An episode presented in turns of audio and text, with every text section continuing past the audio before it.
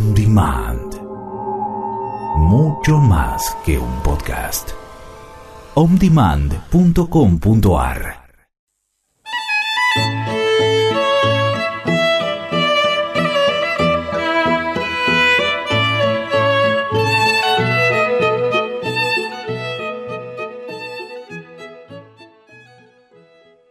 Muy buenas tardes, queridos amigos.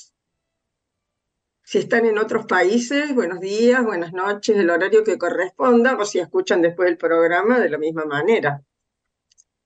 Estamos una vez más por el aire de Radio Mantra, a quien agradecemos que sea nuestro canal de comunicación con todos los oyentes a los que queremos transmitir este mensaje.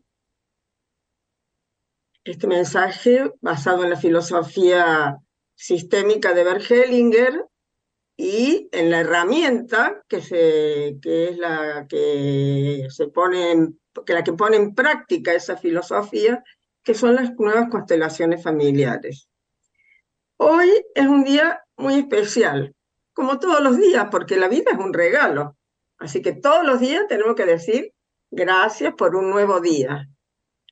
Y aunque parezca, se me ocurre decir también Gracias por vivir en la eternidad.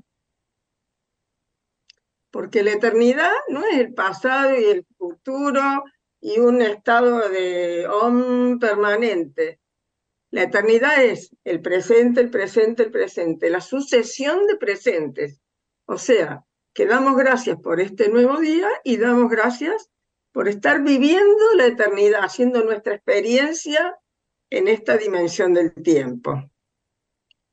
Bueno, eh, hoy hemos eh, pensado conversar sobre un tema que ha traído mucho interés, mucho interés, ya lo venían pidiendo de otros programas anteriores. ¿Por qué tanto interés? Porque cuando hay una necesidad imperiosa de algo, uno busca de todas las formas cómo satisfacer esa necesidad. Y en el mundo de hoy y también en nuestro país, por supuesto, y especialmente, la gente, las personas, todas estamos viviendo en un estado de permanente estrés, podríamos decir.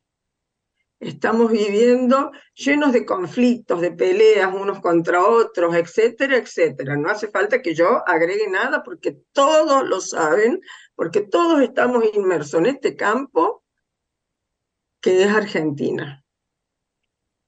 Y me refiero hoy especialmente a Argentina porque justamente el domingo va a haber elecciones, las elecciones primarias, de dónde van a salir los precandidatos a presidente, y entonces es una buena oportunidad para que toquemos este tema. ¿Dónde comienza la paz? Acá vivimos hablando de grietas por todos lados. ¿Cómo cerramos esas grietas? Bueno, no podríamos tener un invitado mejor para hablarnos de este tema. Ustedes ya lo conocen porque eh, hace dos o tres semanas ya estuvo en un programa y ya avanzó con el tema. Hizo un, un primer acto de lo que vamos a desarrollar hoy. Una, abordaje, eh, eh, ¿Perdón? Una, un aterrizaje así y salimos de la... y ahora volvemos. Bueno, ya lo vieron entonces en la pantalla, nuestro invitado es Alberto Pico, counselor, ex sacerdote franciscano, miembro del equipo de consteladores de Inconsfa. Uy, pa, se me fue. Bueno, ya que dije ex sacerdote franciscano, nada menos con el tema que vamos a hablar hoy, San Francisco. Señor, haz de mí un instrumento de tu paz.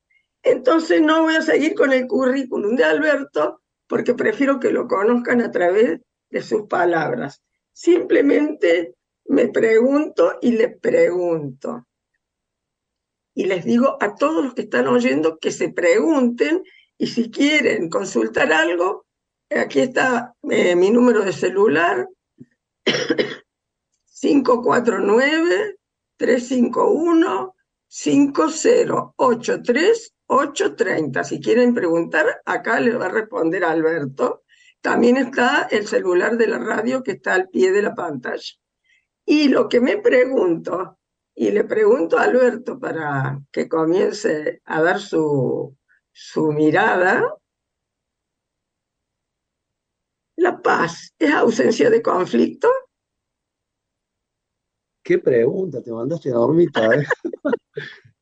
eh, no, no, no. No, porque eh, uno siempre tiene la ilusión, que es la ilusión del niño, de creer de que la vida eh, es, como diríamos, lineal, suponte, ¿no? Entonces, a, mí me hace, a mí me hace mucha gracia, me divierto mucho con unos, con unos videitos que pasan en Instagram de Gasalla, no sé si los de afuera lo conocerán, y él hace como, como una, digamos, una parodia de la, de la, de la armonía y qué sé yo, que esto, que lo otro, y a los dos minutos se enoja, ¿no? Bueno, entonces, este, a mí me parece muy interesante, digamos, este tema, porque evidentemente la paz no tiene que ver con la ausencia de conflictos, sino, ya que la vida, digamos, eh, es, eh, es, una onda, es decir, hay un momento un momento o un tiempo de, diríamos, como de, su vida, donde pareciera, digamos, que todo va en armonía, que todo va en, en, qué sé yo, con fuerza, que pareciera, digamos, que todo va hacia adelante o lo que fuere, ¿sí? Pero hay un momento de inflexión, es decir, eh, se produce un proceso como de, de, compensación, un proceso de integración, ¿sí? Y entonces es necesaria la otra polaridad. Inclusive, si hemos logrado la paz, lo dice Hellinger, eh, hay un texto que se llama eh, La paz comienza en el alma, y él dice de que después de lograr la paz, al tiempo vuelve otro conflicto, y ese conflicto me hace pensar justamente esto que vos decís, eh, de que evidentemente no para vivir en un estrés del conflicto, sino eh, para saber de que nuestra, vida camina en la dualidad hacia la unidad. Entonces, em, uno podría decir que entra en, en, dificultad, en conflicto, en mayor sufrimiento, cuando esto no lo podemos comprender. Por supuesto que hay que hacer un trabajo interior, por supuesto que hay que creer que verdaderamente, digamos, uno tiene el poder de la, y la fuerza de la integración de lo opuesto, por supuesto que sí, ¿no? Sin, sin un trabajo interior eh, no podemos avanzar.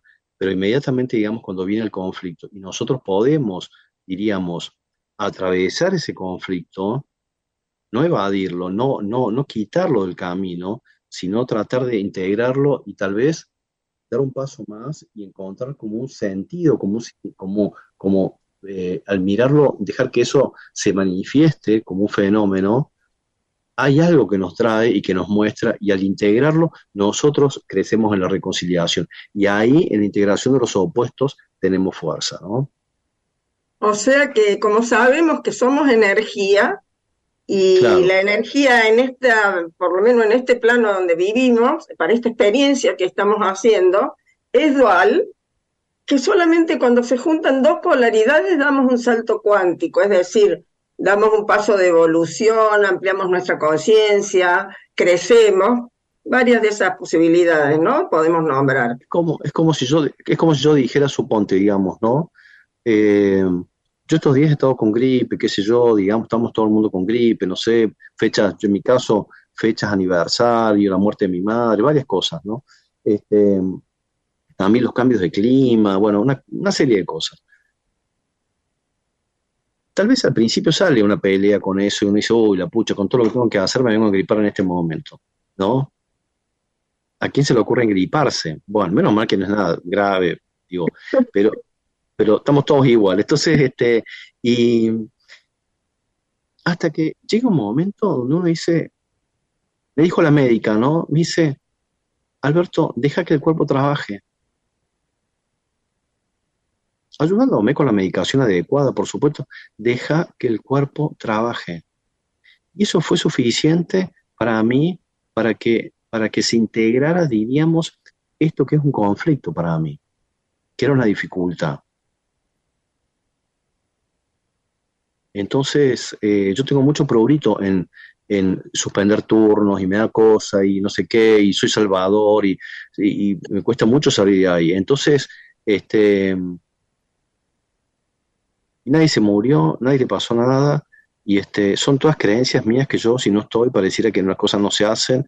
Bueno, eh, digo... Es como para conjugar el verbo ser, nosotros, vosotros, ellos, todos, ¿no? Creemos que si no estamos un día, dos o tres, se acaba el mundo, no, no se acaba.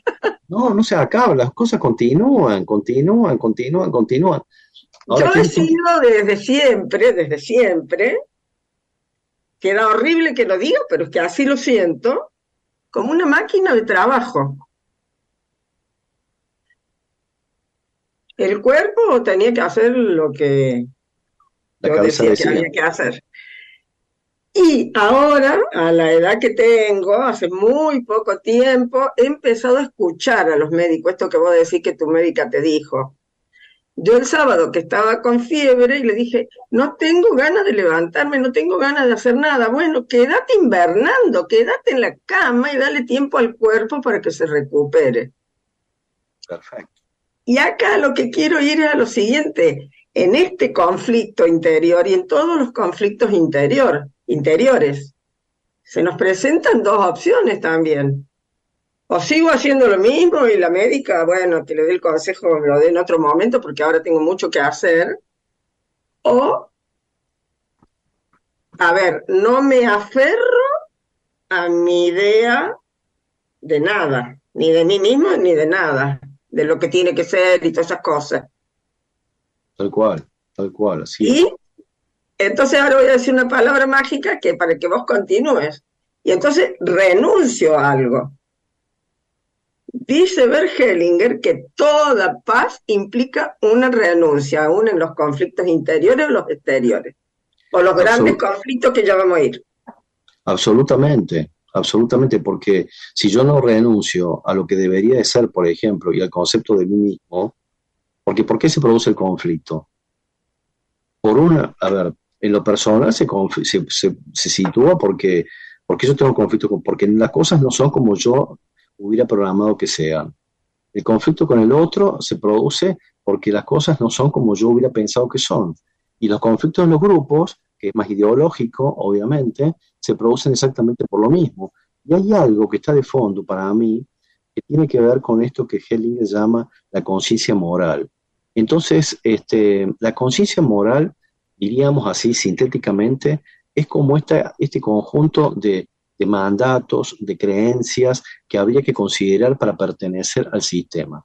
Entonces, yo ya me fui de mi sistema, yo soy una persona adulta, tengo mi familia, mis cosas, qué sé yo, pero sin embargo, en algunos aspectos, todavía sigo, eh, diríamos, como razonando, pensando como debería de ser y de repente me, me pesco pensando como pensaba mi madre, pensando como pensaba mi padre, pensando como yo he estado muchos años a la orden franciscana, pensando como pensarían los franciscanos en determinados lugares.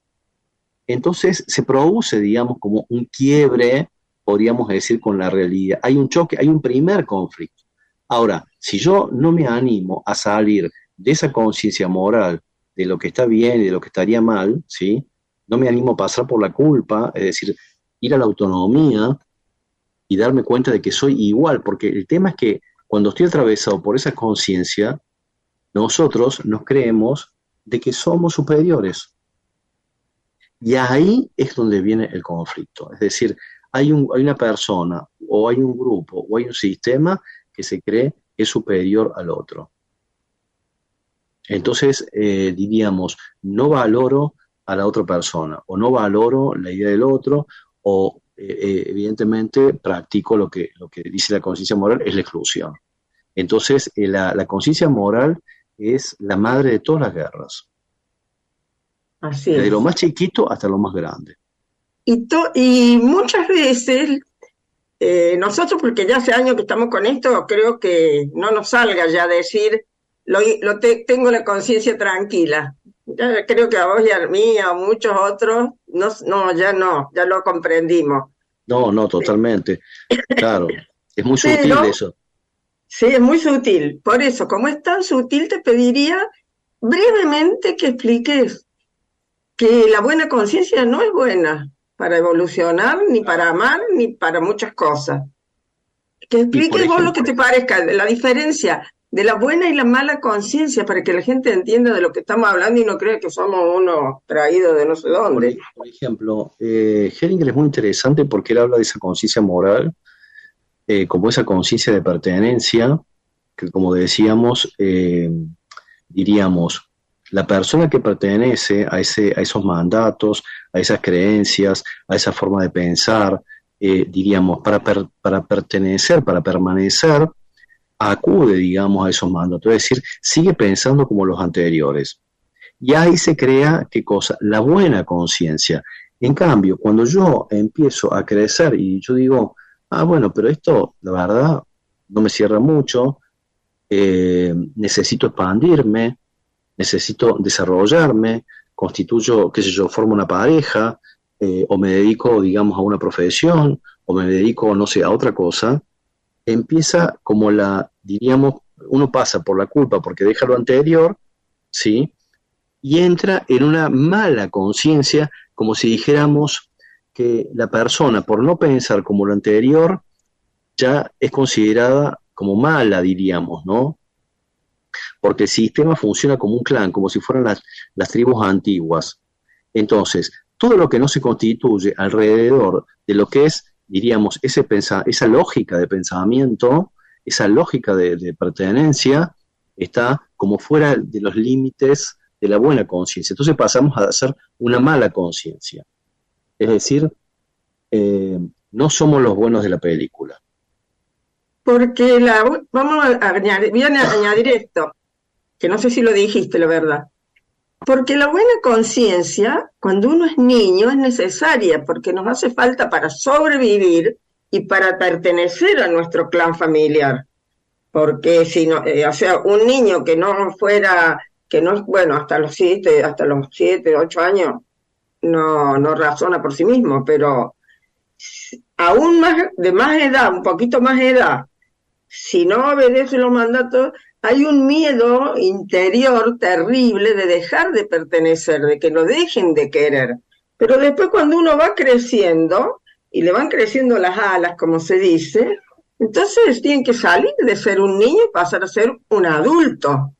Y un adulto tiene su propia elección de vida y no es infiel a nadie, agradece todo lo que recibió y después hace su vida y, hace, crea su destino. Exactamente, y a la vez eh, sigue perteneciendo. Porque el fantasma es la, es la pertenencia, es la supervivencia. Es decir, la tribu antigua, lógicamente, que estaba expuesta a mucho más peligros, ¿sí? es razonable que de alguna manera, en la medida que yo estaba dentro de esa tribu, ¿sí? estaba, diríamos, con una cierta seguridad. El grupo me sostenía. Ahora, eso ya no ocurre de esa manera. Pero sin embargo, esas creencias que constituyen una tribu están como metidas adentro de nosotros. Entonces la idea están metidas en, todos los otros sistemas y grupos de los que formamos parte. En los sistemas sociales, en los sistemas profesionales, en los códigos de ética profesionales, bueno, en muchas cosas. Y también, ya que lo dije al principio, vamos a, a, que las personas vayan así acercándose un poquito suavemente al tema. Y también en los partidos políticos. Totalmente. Entonces yo digo, en los partidos este, políticos, si no sos cumplir las reglas, la de la buena conciencia de todos los mandatos de ese partido, y te expulsan. Entonces excluís. Y al excluir es cuando se desordena el fluir de la energía. Entonces ahí hay una cosa muy interesante, bueno, que tiene que ver exactamente con lo mismo. Eh, hay como un engaño para mí, donde yo, no sé, lo que yo observo es que mucha gente, digamos, se cree que, somos muy autónomos porque al principio salimos de nuestro sistema familiar qué sé yo. Pero sin embargo, después entramos algunos grupos, por ejemplo, lo político ni qué hablar, eh, grupos de pertenencia, grupos de amigos, grupos de, qué sé yo, de clubes. También grupos religiosos, también grupos, religiosos, este, fanatismos, eh, yo no sé, los grupos que sean. Y, y realmente, digamos, para pertenecer a esos grupos, es decir, no miramos al individuo. Dice Hellinger, es muy interesante, porque Hellinger dice, no se mira a la persona, se mira al grupo. Y el grupo está consolidado en base a todos estos presupuestos ideológicos, ¿sí? que toman la energía de la persona y esos grupos viven, viven de la energía de la persona. Es lo que nosotros no observamos. Yo, por ejemplo, eh, tengo un amigo, he acompañado mucho a un amigo mío, un chico joven, que me, encanta que, milite en lo político, qué sé yo, ¿no? Pero ¿qué es lo que observo? Que ha sido tan tomado, digamos, por, este péndulo, por este partido, que él no puede opinar, es decir, no puede opinar una cosa diferente. O mejor dicho, no puede aceptar una opinión diferente. Porque si no, yo me doy cuenta, digamos, porque si no sería como un traidor al origen. Y esa es la conciencia arcaica. Lo que me da gracia es que ellos se tildan de renovadores, pero sin embargo están obedeciendo algo muy antiguo como vivir en la tribu. Y, eso considerarse que son los buenos y que todos los demás son los malos. Tal cual. Entonces, este grupo es el bueno y el otro grupo es el malo. Y entonces es muy interesante observar el fenómeno físico. Hay un autor que se llama Badin Selam, seguramente vos lo conoces, el transurfing, donde él dice que los péndulos viven, los péndulos serían como estos extremos, ¿no? Eh, viven como de la energía de las personas. Entonces yo inconscientemente, sin darme cuenta, le entrego la energía, ¿sí? y como decíamos, estos péndulos se sostienen gracias a la energía de la persona. Y yo creo, yo, yo uno cree que esos, que esos extremos, eh, diríamos, eh, viven gracias a mí, sí viven gracias a mí, por supuesto, pero es como si creyéramos de que, ¿cómo diríamos?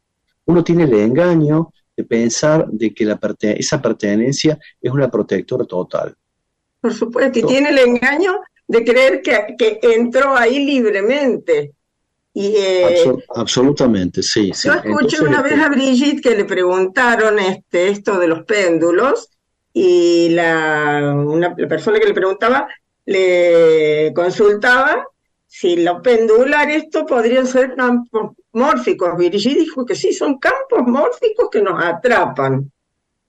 Si nos atrapa un campo de una ideología, no somos libres, porque nos están atrapando. Nosotros nos metimos al principio y después no nos podemos ir, salvo que tomemos conciencia, hagamos todo un trabajo interior y sobre todo, que lo destaco siempre, la filosofía de Bert Hellinger es la que más esclarece sobre esto de una verdadera libertad hasta donde el ser humano pueda tener libertad. Por supuesto. Entonces, él, dice claramente que cuando estamos sometidos a estos grupos, eh, no, eh, no se ve al individuo, sino lo que se ve es solamente al grupo. Estos grupos nos toman y uno, digamos, dice, bueno, comulgo en la ideología, entonces soy libre, pero al momento de excluir al otro, al otro grupo, ya no soy tan libre, digamos. Entonces, uno puede, bueno, obviamente, uno puede pertenecer a un grupo. El tema es conservar el adulto.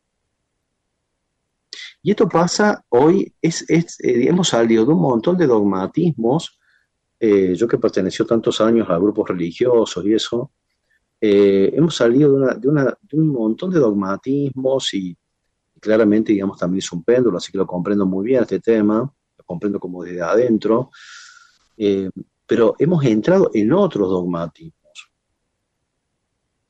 Hoy, por ejemplo, hay, unos, hay conflictos en lo político, hay conflictos en lo social, hay, hay, conflictos en la forma de alimentarse, hay conflictos, eh, digamos, y hablar cuando, cuando fue la pandemia.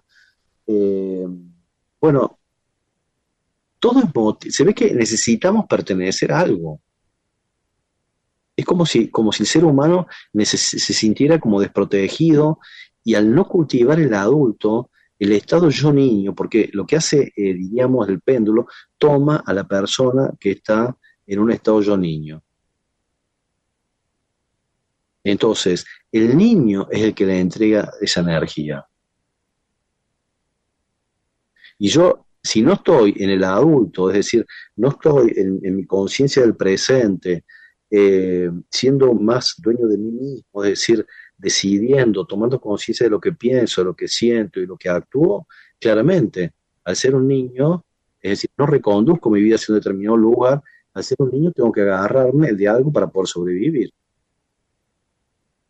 Vos en el otro programa hablaste también de asentimiento, que tiene fundamental conexión con esto. De, claro, sí, sí. de la primera fuerza del amor. Para, ahí se, acaban bastante los conflictos. Bueno, a mí me parece que, bueno, eh, hay como, hay como, para mí, como determinados movimientos que van como de la mano, ¿no? Eh, primero me parece, digamos, que es importante tener una confianza suficiente en el sentido de que, primero que somos guiados. Primero, saber que somos guiados. Que si bien yo soy, diríamos, dueño de mi vida en el sentido de que puedo redireccionar eh, eh, esa, eh, mi vida, mis pensamientos, mi mundo emocional, mis acciones hacia los signos de donde yo me di cuenta que soy guiado. Es decir, yo soy guiado por este lado, bueno, tengo esa libertad para redireccionar, ¿no? Confío en eso que soy guiado. Y puedo ser guiado o dejarme guiar en la medida que tengo confianza con mi, la confianza de que realmente yo puedo ser guiado. Y, ahí entra el asentimiento. El asentir eh, me parece, digamos, como que, va unido de la mano de la confianza. Eh, la confianza tiene que ver con, con, es decir, es estar con, tener fe junto a algo, es decir, yo tengo, tengo fe en mí mismo y entonces puedo darme, tengo como un poder para mirar la realidad y decir, suponte, eh, suponte en Argentina, ¿no? Qué tremendo el nivel de polaridad que hay en la política, por ejemplo, ¿no? Qué tremendo eh, el nivel de, dualidad y de división y de lucha que hay entre los partidos políticos. En lugar de unirse, estamos en semejante crisis económica, en lugar de unirse, bueno. Y el asentimiento, eh, que es tan, tan poderoso, digamos, eh, no está atravesado por la polaridad de la sumisión y de la lucha, eh, sino que está atravesado justamente por la confianza, por el adulto, y se anima, la persona que está en el adulto, se anima a mirar la realidad. El asentimiento es una mirada cuántica, es decir, se anima a tomar un poco de distancia y se anima a mirar esta realidad y entonces, mirando esta realidad, estos partidos políticos, esta situación social, esta situación económica, estas dificultades que hoy, lejos de desesperarse, dice, esto es así, aunque sea con dolor. Y no entra en la lucha, no es que entra en la lucha, en el activismo, sino entra, hace una acción, una primera acción. Y tal vez la primera acción es empezar a tomar, para mí, ah, para Hellinger, para Vichy, para nosotros, es empezar a mirar y decir, bueno, este tiene derecho a existir, este también tiene derecho a existir, este tiene derecho a existir, aunque a mí no me guste, este también tiene derecho a existir, aunque a mí no me guste, no comprenda. Entonces, eh, es como una gran transformación del alma. Por eso me encanta este título de Hellinger, que la paz comienza en el alma. Pero no puede haber paz de los conflictos en la medida en que yo eh, no, no, practique el asentimiento, es decir, eh, y comprender de que, y comprender también de que, de que atrás de lo que se ve, no es solamente lo que se ve, hay otras fuerzas que vienen, que vienen moviendo a las personas, inclusive hasta la violencia, ¿no? Entonces, eh, bueno, es muy profundo.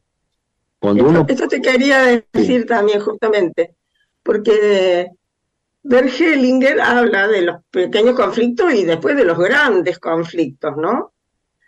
¿Y qué pasa cuando uno está en conflicto con otro? Eh, surge la energía asesina de cada uno.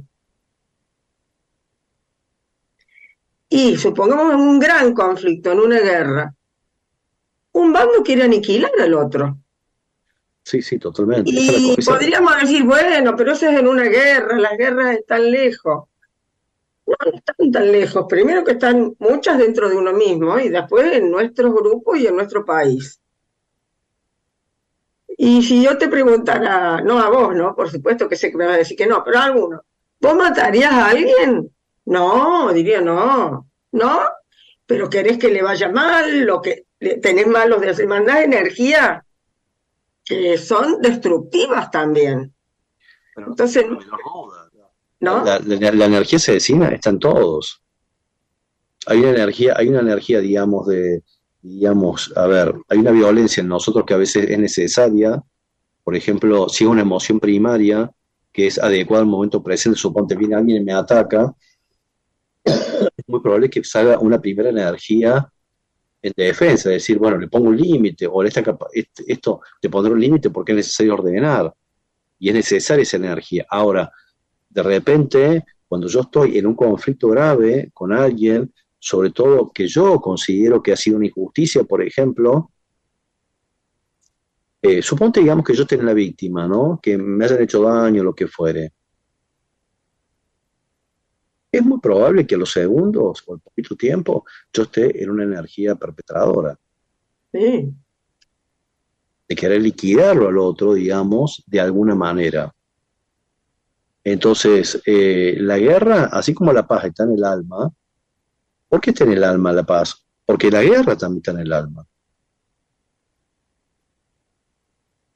La guerra también está en nosotros, es decir, eh, es como si dijéramos, eh, es una reeducación permanente en nosotros.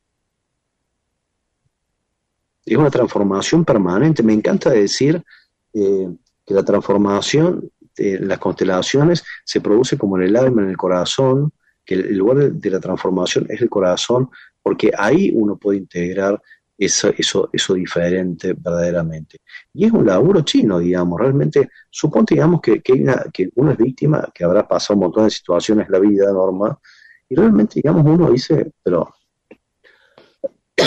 esta persona que sea justicia como sea, no me importa nada. Entonces, este, y tal vez corresponda una reparación, no digo que no. Ahora, otra cosa es la persona.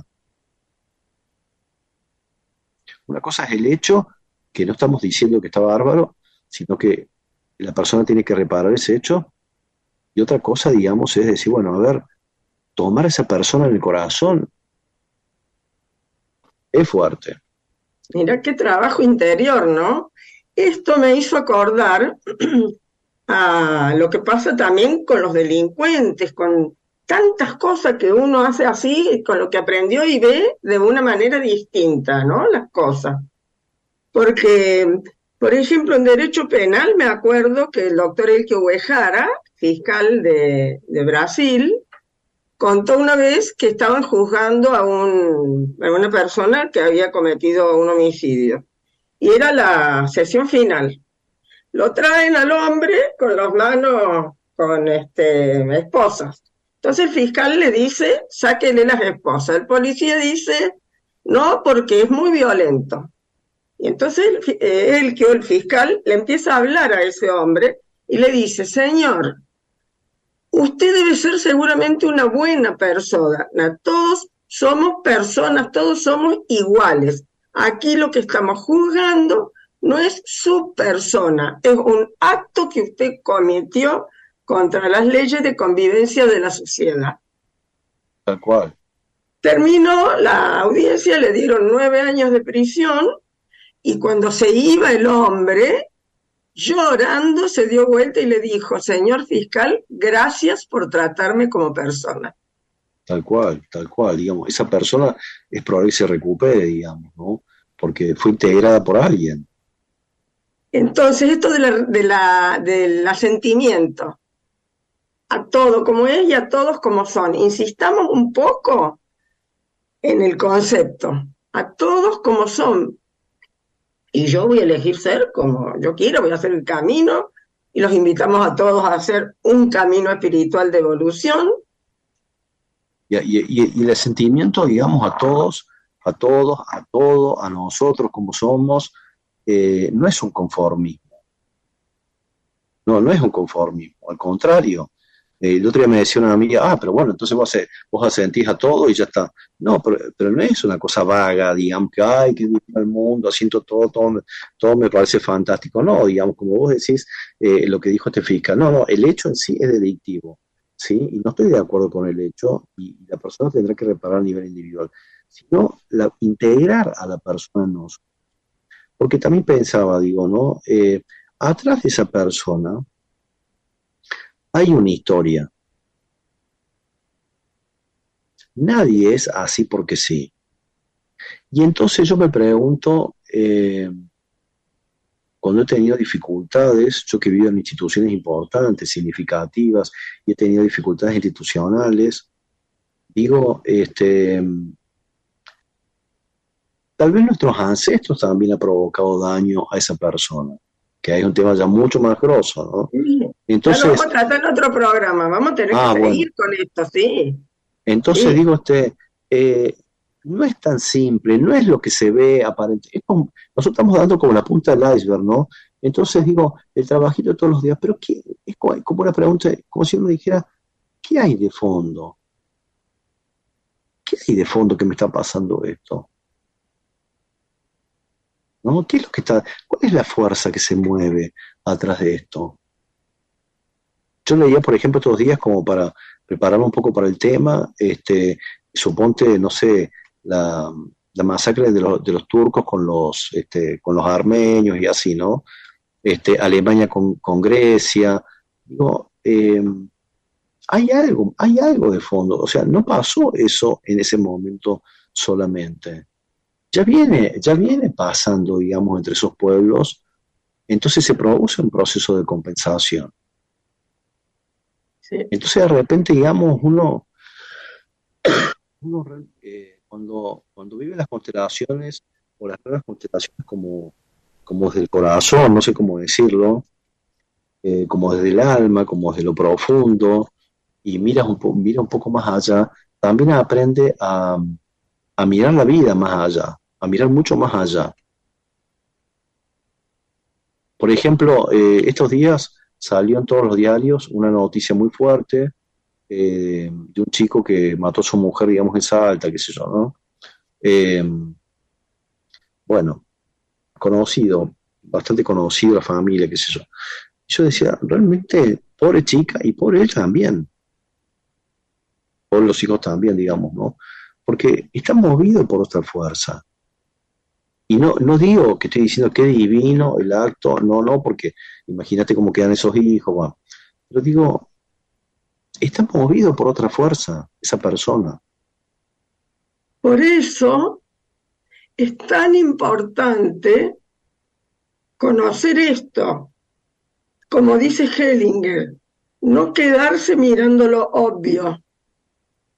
Este mató, este violó, el chico de la escuela se porta mal hay que ver qué hay en el trasfondo, hay, hay que hacer todo un aprendizaje espiritual, te diría yo, de trascendencia, porque somos seres trascendentes y nos quedamos acá atrapados porque no tomamos la decisión y porque no tenemos la disciplina y a veces no tenemos ganas de hacer el esfuerzo de esa disciplina. Tal cual, es una disciplina en realidad, es, es, como, es como sería la disciplina de la reconciliación. Entonces yo me pregunto, diríamos, eh, suponte digamos en Argentina y en el mundo, donde hay tanto conflicto, tanta corrupción, tantos unos contra otros o lo que fuere, eh, qué importante que es para nosotros hacer un camino de reconciliación permanente, aunque nosotros no sepamos los efectos inmediatos de todo eso. Porque la resonancia va mucho más allá, tampoco nos quedemos en lo obvio. O sea, yo me reconcilio con vos y ahí me... No, eso se expande. En las constelaciones, cuando un sistema sana, la vibración hace sanar a, todos los que están presentes en la constelación. Por supuesto. Entonces digo, este, esto de, digo, ¿no? ¿Cómo, cómo el poder, que yo siempre digo, qué buena noticia que llegamos nosotros. Qué buena noticia que llegamos porque para nosotros es la posibilidad, yo he estudiado años teología, ¿no? Y la verdad es que digo, ah, ahora entendí lo que es el amor a los enemigos. Nunca lo había entendido. ¿Y por qué no entendemos a Jesús todo lo que dijo? Tal cual, tío, pero este tipo está loco. Entonces, este, pero con Hellinger, con Hellinger y con Brigitte lo, lo he comprendido. Ah, bueno, porque son Hellinger, los dos, son seres grandes que han ampliado la mirada han renunciado a, me sale a sus, a su sí mismo, pero no a su esencia. Han trabajado de lo, del esencial del ser para crecer así como han crecido. Alberto, voy a leer un momentito a las personas que nos han saludado porque ya nos quedan... Mira, Liliana Ternengo, que nos agradece y pregunta una cosa que creo que ya le contestaste. ¿Qué significa la, reconciliación desde la mirada de las nuevas constelaciones? Ha sentido todo como es también, ¿no? Sí, eh, no es lo mismo desde las constelaciones, desde las nuevas constelaciones, no es lo mismo la reconciliación que el perdón. No. Entonces, ¿querés que diga algo de eso? Sí. Eh, la reconciliación es cuando las personas se, se reconocen iguales. Entonces, por ejemplo, Suponte, la víctima reconoce el dolor. Puede expresar el dolor que tiene y el daño que ha recibido. Y a su vez, el perpetrador reconoce el daño que ha hecho. Y entonces, eh, la reconciliación se produce cuando víctima y, perpetrador pueden unirse en el corazón. Es decir, por ejemplo, eh, hace poco constelé una señora que un hijo se murió en un accidente, en un choque con otra persona. Claramente, digamos, ella atravesada por el dolor, pero, lo que, pero en realidad el horizonte no era solamente despedirse de su hijo, bueno, era integrar al perpetrador, entre comillas, ¿sí? que lo había matado su hijo. Entonces, esa reconciliación se produce solamente como en el alma, en el corazón.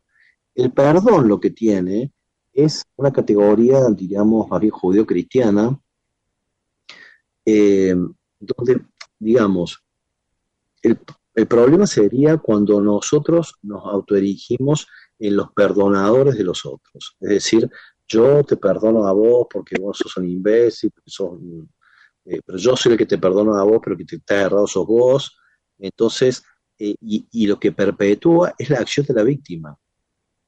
Entonces, la víctima se perpetúa como perpetrador. Y el perpetrador está unido a la víctima eternamente. Si la víctima no se considera igual, diríamos, el perpetrador va a ser siendo, digamos, un desgraciado eternamente. Y entonces, en Argentina pasa bastante parecido. Entonces, este, entonces eh, las víctimas eh, se autodirigen en diríamos, en los enjuiciadores, en los que descalifican, se sienten superiores. Entonces, ese tipo de perdón, para mí y por lo que yo observo, lo único que hace es agudizar las diferencias entre víctimas y perpetradores. Por lo tanto, no se produce una transformación. Y es muy arrogante, es muy arrogante perdonar, y porque significa descalificar al otro como algo inferior y bueno, no es lo mismo que la reconciliación donde asiento a todo, asintiendo a cada uno tal como es, ¿no? Bueno, después también nos escribió Mónica Rodesia, que le encantó lo que te dijo tu médica, deja que el cuerpo trabaje. También nos saluda Sara Encina, Silvia Sarita, Silvia Cervantes Mercado, Silvia Yurman, Ah, Silvia Yurman. El miércoles que viene, el miércoles que viene está Silvia Yurman acá en el ah, programa. Sí, sí, somos grandes amigos Silvia Yurman. Ahí, me escribió que iba a entrar, sí. Gracias, Silvia. Y después Mariela Brosman, que dice, sería la buena conciencia la que me hace ser igual y la mala conciencia es cuando tomando a mis padres voy a mi vida. Sí, eso sería la mala conciencia, salir del sistema, pero sin dejar de pertenecer. Claro, no es, no es pelearse con el sistema. No es pelearse con el sistema. Claro, es justamente tomar la vida e ir, e ir a la propia vida. Sería algo No, porque ella dice tomando a mis padres. Claro, sí, sí. Bueno, miren, como nos quedan siete minutos, no, sí, siete minutos, yo les quiero sugerir eh, algo que enseñó Brigitte en un video que lo pueden ver en la página de Incolfa, porque hace una o dos semanas hubo elecciones en España. Y Brigitte grabó un video, Votar desde el adulto. Y me emociona porque viene justo que se aplica a nosotros. El domingo, el sábado, preparémonos para votar como una cosa de suma importancia para el futuro de nuestro país, para no el país con el mapa, no, los 46 millones de argentinos, lo que nosotros hagamos va a influir en el destino colectivo. Entonces, tratemos de salir de estas ideologías, tratemos de estar en el adulto y este, se los voy a decir rápidamente pero vean por favor el video de Brigitte porque ella propone hacer un ejercicio. un ejercicio. Yo, desde el ser adulto, soy el país y pongo papelitos con los partidos o con los candidatos. Y como país me arrimo a ver qué me pasan con cada partido, qué siente el país, qué siente mi cuerpo como país ante cada candidato y cuando siente una relajación, algo que puede ser una esperanza de que este va a ser, este va a ser lo mejor, auténticamente, sin ideologías. Se lo sugiero porque es maravilloso el cambio que se va a operar en la tranquilidad que va a tener cada uno al ir a votar. Sí, totalmente, sí, sí, porque el campo en ese sentido es un reloj, ¿eh? es, nos marca hacia dónde tenemos que caminar, sí. Y aunque no lo creamos, si estamos, sacamos la mente, sacamos la ideología y nos ponemos que yo soy argentina y me acerco de papelito en papelito, mi cuerpo me va a transmitir distintos mensajes. Lo voy a sentir con un temblor, con un escalofrío, con un dolor de no sé qué. Y me encantó con una respiración profunda. De, representar, de, de representar al país, no entrar como yo adulto, representar al país, porque en definitiva lo que es mejor para todos, no solamente lo que es mejor para mí, lo que es mejor para, todos, claro. Para todos, sí. No, ella decía votar desde el adulto, un tema. y el otro tema es hacer ese ejercicio a ver qué dice el país ante cada una de las opciones. Bueno, y nos quedan, te queda un montón de tiempo, Alberto, mira cómo te lo digo. Ah, bueno, bueno. Te quedan cinco minutos, a mí yo te robo uno para decirles a todos que los esperamos el próximo miércoles con Silvia Yurman y un tema maravilloso, el trauma, el estrés, desde las nuevas constelaciones familiares y desde una mirada integrativa, donde va a entrar las neurociencias y todas esas cosas. Los esperamos. ¿Para qué? Para que estemos una hora todos juntos al servicio de la vida. Y ahora Alberto va a hacer una reflexión final para cerrar el programa. Bueno, eh, esencialmente mi invitación, me parece que es para todos, es que nosotros podamos con la mano en el corazón o con la mano en el alma, que me parece que es como un término que va a lo más profundo de nosotros, y es como si, como si pensáramos un poco o sintiéramos en el mismo cuerpo, que puede ser también como una eh, visualización en este momento cortita, donde pudiéramos como sentir aquella parte de nosotros que sabemos que todavía no está reconciliada. Como si le dijéramos a esa parte del cuerpo o esa parte de nuestra vida que ahora podemos mirarla, que ahora podemos sentirla, que se puede sentar claramente al lado de aquello que en algún momento, entre comillas, nosotros consideramos como digno. Y que obviamente esta zona o esta parte o esta ideología de mí o esta sensación había sido considerada como indigna. Entonces podemos incluir esa parte, podemos decirle que sí, podemos invitarla como a ese banquete de la reconciliación.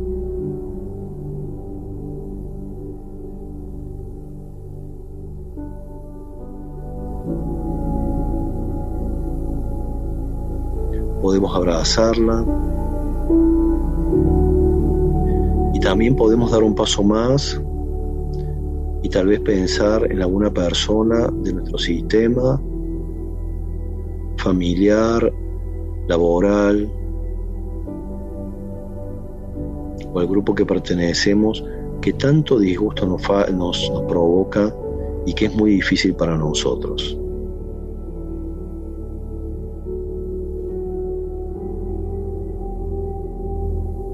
Y también podemos invitarla como a sentarse en ese altar del corazón donde están las personas que, que incluimos habitualmente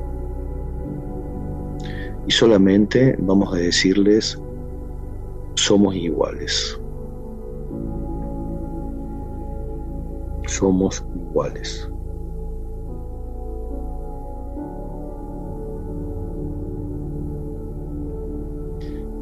Paso más. Y ya que estamos en este contexto de votaciones, de elecciones,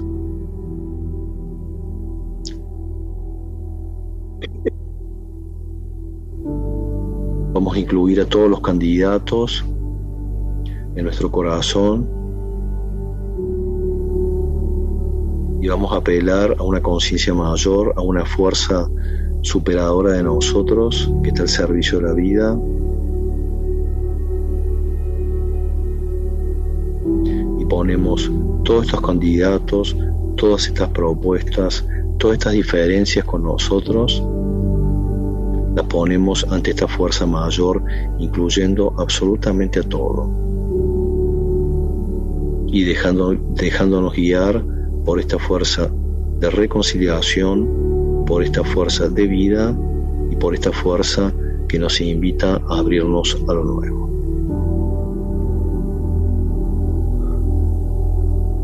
Hacemos algunas inhalaciones profundas, confiando en que la energía del universo nos acompaña hacia mayor vida.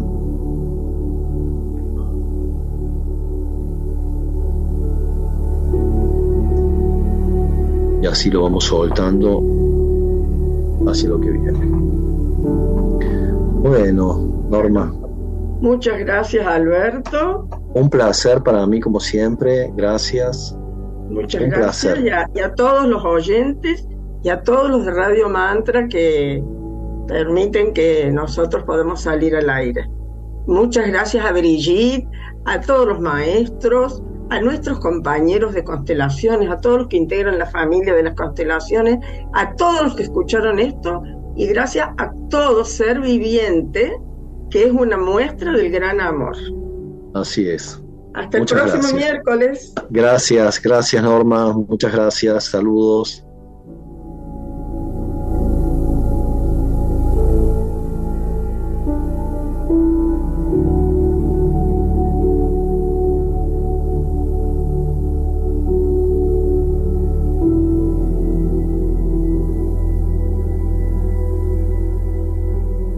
Para comunicarte con el programa puedes hacerlo al WhatsApp de Córdoba, Argentina, más 54 935 15 08 38 30. Facebook, Norma Ayes. Instagram, arroba Norma Ayes 9700.